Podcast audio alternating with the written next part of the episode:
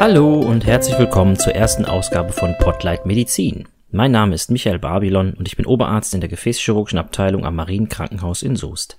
Ich möchte euch auf diesem Wege ein paar Informationen zu wichtigen medizinischen Themen und auch Krankheitsbildern geben. Los geht's heute am 14. Juni mit dem Thema Blutspende. Der 14. Juni ist nämlich der Weltblutspendetag. Warum genau am 14. Juni? Der 14. Juni ist der Geburtstag von Karl Landsteiner.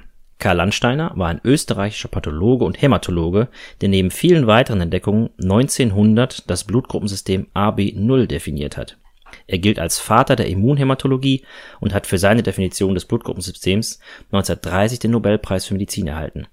Es gibt noch einige weitere Blutgruppensysteme, aber das AB0-System ist seit seiner Definition bis heute das wichtigste Kriterium für die Übertragung von Blutbestandteilen und auch für Organtransplantationen. Mit dem Blutgruppensystem werden wir uns ein andermal näher befassen. Heute soll es zunächst um die Blutspende gehen. In vielen Bundesländern stehen die Sommerferien bevor. Das bekannte Sommerloch gibt es nicht nur in der Politik und im Sport, sondern leider auch bei der Blutspende. Viele Menschen verreisen oder stellen vermeintlich unwichtigere Themen wie die Blutspende zurück. Daher sinkt die Anzahl der Blutspenden jedes Jahr in der Ferienzeit. Allerdings ist der Bedarf an Blutprodukten auch im Sommer hoch und es kommt regelmäßig zu Engpässen. Aus einer Blutspende können bis zu drei Blutprodukte gewonnen werden. Das heißt, man kann mit einer Blutspende bis zu dreimal helfen. Die roten Erythrozytenkonzentrate hat man sicherlich schon mal gesehen. Diese werden bei Unfällen mit hohen Blutverlusten oder auch bei Operationen benötigt. Neben den Erythrozytenkonzentraten werden aus den Blutspenden auch Thrombozytenkonzentrate gewonnen. Thrombozyten werden auch Blutplättchen genannt und spielen eine große Rolle bei der Blutgerinnung und Blutstillung. Thrombozytenkonzentrate werden unter anderem auch bei der Behandlung von Krebsleiden benötigt. Zu guter Letzt wird noch das Blutplasma verwendet. Blutplasma besteht zu 90 Prozent aus Wasser und Eiweißen, Mineralien und anderen Nährstoffen. Die Eiweiße haben eine sehr wichtige Aufgabe bei der Abwehr von Infektionen. Aus dem Blutplasma werden zum Beispiel Präparate zur Behandlung von Patienten mit einer Immunschwäche hergestellt. Es stellt sich die Frage, warum die Blutbanken in Deutschland keinen Vorrat für die Ferienzeit anlegen. Zunächst mal ist das gar nicht so einfach, da die Bereitschaft zur Blutspende vor allem während der Corona-Pandemie insgesamt gesunken ist. Immer weniger junge Menschen gehen Blutspenden. Laut der Bundeszentrale für gesundheitliche Aufklärung liegt das durchschnittliche Alter der Blutspende heute über 50 Jahren. Dazu kommt die Haltbarkeit der Blutprodukte. Blutplasma ist bei entsprechenden Lagerungsbedingungen bis zu zwei Jahre haltbar. Hier besteht weniger ein Problem.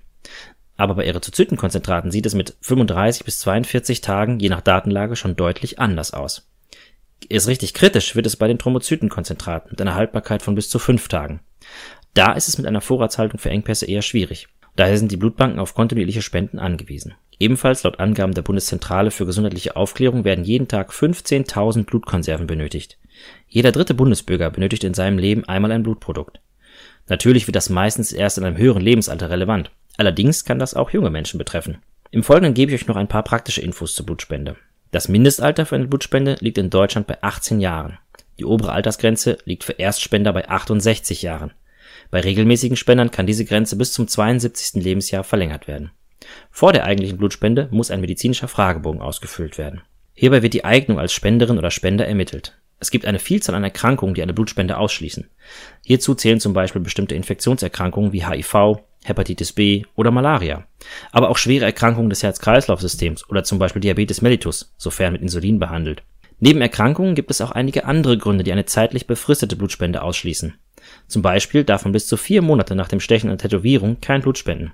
Oder aber bis zu sechs Monate nach einem Aufenthalt in den Tropen. Es gibt eine Vielzahl von Internetseiten, auf denen ihr vorab die Aufschlusskriterien für eine Blutspende und auch die Eignung feststellen könnt. Nach Ausfüllen des Fragebogens folgt eine ärztliche Untersuchung. Hier wird der Fragebogen besprochen und einige Parameter wie Blutdruck, Puls und Körpertemperatur bestimmt. Anschließend wird noch aus einem Blutstropfen aus der Fingerbeere der Hämoglobingehalt des Blutes bestimmt. Männer müssen einen Hämoglobingehalt von 13,5 Gramm pro Deziliter haben und Frauen von 12,5 Gramm pro Deziliter, um überhaupt zur Spende zugelassen zu werden. Zusätzlich muss das Körpergewicht über 50 Kilogramm liegen. Diese Voraussetzungen sind Vorsichtsmaßnahmen. Der Körper muss den Blutverlust von ca. 500 Milliliter Blut gut verkraften können. Die eigentliche Spende dauert dann ca. 10 Minuten. Im Anschluss hat man die Möglichkeit, vertraulich zu bestimmen, dass das gespendete Blut nicht verwendet werden darf. Das mag auf den ersten Blick widersinnig klingen, Warum geht jemand zur Blutspende und verfügt danach, dass sein Blut nicht gespendet werden darf? Der Grund ist, dass auch viele Firmen, Vereine und auch Familien an Blutspendeaktionen teilnehmen. Manchmal kann oder möchte ein Teilnehmer aus ethischen oder infektiologischen Gründen nicht spenden, fürchtet sich aber vor einer Stigmatisierung durch Kollegen, Freunde oder Familienmitglieder. Um dieses Problem zu umgehen, kann man am kompletten Ablauf der Spende teilnehmen und im Anschluss streng vertraulich verfügen, dass das gespendete Blut nicht verwendet werden darf. Clever gelöst. Nach der Blutspende bleibt man am besten noch circa 10 Minuten liegen und steht dann langsam auf. Der Kreislauf muss sich erst an den kurzfristigen Flüssigkeitsverlust anpassen. Um diesen Verlust auszugleichen, mobilisiert der Körper Flüssigkeit aus den Zellen. Um die Zellen des Blutes, wie zum Beispiel die roten Blutkörperchen zu ersetzen, dauert es circa eine Woche. Am längsten dauert es, das Eisen im Blut zu ersetzen, im Schnitt vier bis sechs Wochen, bei Frauen sogar noch etwas länger. Daher ist eine Blutspende bei Männern alle acht und bei Frauen alle zwölf Wochen möglich. Nach der Ruhepause bekommt man noch einen kleinen Imbiss und kann dann mit dem guten Gewissen, einen tollen gesellschaftlichen Beitrag geleistet zu haben, nach Hause gehen. Blutspenden könnt ihr zum Beispiel beim Deutschen Roten Kreuz oder anderen kommunalen Blutspendezentren. Um Wartezeiten zu vermeiden, könnt ihr zum Beispiel beim Roten Kreuz direkt Termine online vereinbaren. Ich habe euch in die Shownotes mal ein paar Internetseiten gepackt, auf denen ihr weitere Informationen zum Thema Blutspende finden könnt. Das war's für heute in unserer ersten Folge. Ich hoffe, es hat euch gefallen und ihr konntet etwas mitnehmen.